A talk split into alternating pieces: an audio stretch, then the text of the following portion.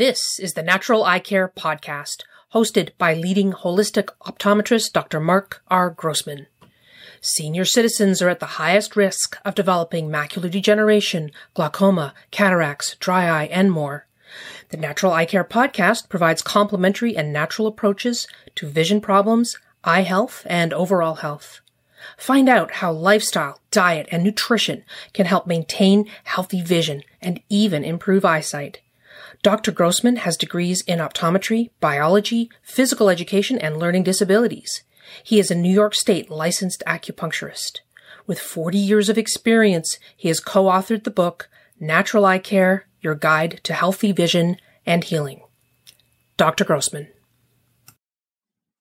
Hi, I'm Dr. Mark Grossman, integrative medical optometrist, acupuncturist, and author of five books on natural eye care and in practice for over 40 years.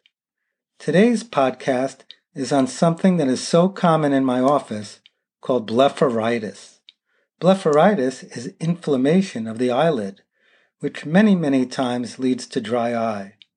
So let's talk about what blepharitis is and how to treat it naturally.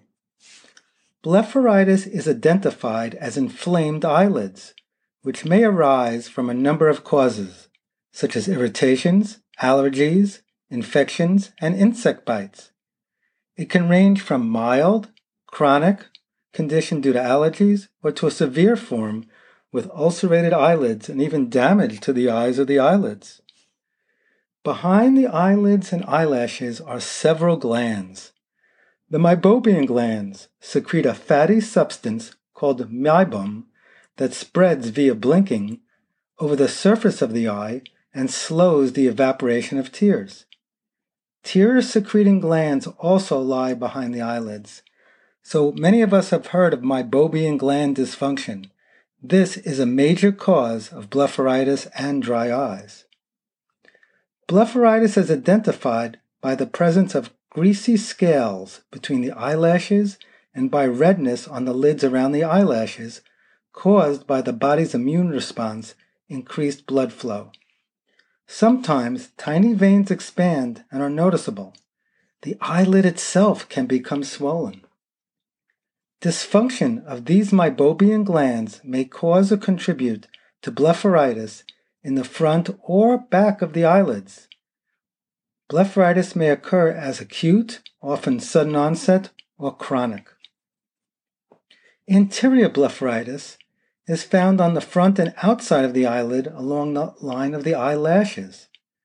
Inflammation there is most commonly caused by bacteria, such as Staphylococcus and scalp dandruff, seborrheic dermatitis. Increased meibomian gland activity may also occur. Posterior blepharitis is found on the innermost part of the eyelid that touches the eyeball. This is caused by dysfunction of the meibomian glands. Among other causes, there are two skin disorders that can cause posterior blepharitis scalp dandruff and acne rosacea, leading to red and inflamed skin. Symptoms of blepharitis are redness, itching, scaling, swelling, crusting of those eyelashes, it may also be accompanied by styes and chalazions. Chalazion is an inner stye. Posterior blepharitis causes dry eyes. What are the causes? Bacteria, dandruff, and fungi are commonly thought to be the causes of blepharitis. But what may be more important is that the presence of these toxins that change the healthy environment of the eyelid and produce pro inflammatory cytokines toxins, and free radicals.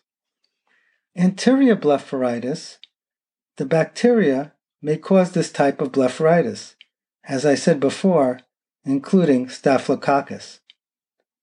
Scalp dandruff, or seborrheic dermatitis, or a mix of bacteria and dandruff, is also very common. This form of blepharitis allows increased growth of yeasts that live in the sebum oil of the skin. This type of blepharitis is not as severe as the staph infection, but the eyelids will look greasy and scaly. the patient may also have dandruff, acne, or eczema. Fungi have also been found to be present with blepharitis. Research has also identified yeast and fungi in the eyelids.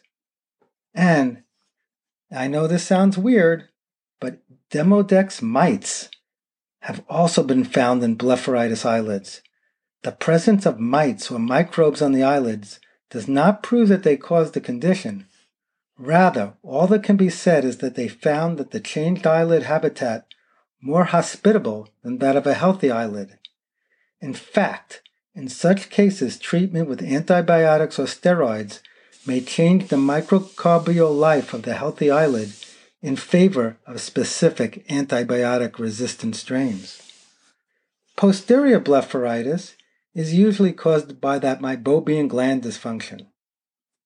And also those skin conditions, as I mentioned before, rosacea and scalp dandruff. So, what is the treatments for this blepharitis? Conventional treatment depends on the specific type and severity of the blepharitis. Mild symptoms may only require warm soaking and daily lid hygiene. Diluted baby shampoo may be used for cleaning of the eyelids. Other varieties may require antibiotics or even cortisone cream, or even oral antibiotics. But again, this should only be used under medical supervision. Self help and tips. Avoid rubbing your eyes. Apply a warm, wet washcloth as a compress to the affected area and hold it in place until cool.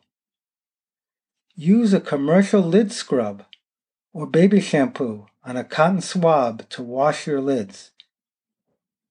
We provide sterile, preservative, and fragrance free lid hygienics is a gentle foam solution to cleanse the eyelid that we have on naturaleyecare.com. Honey, even they thin with sterile spring water to reduce stinging. This can be done to help as honey is a natural antibiotic, antifungal, and antiviral.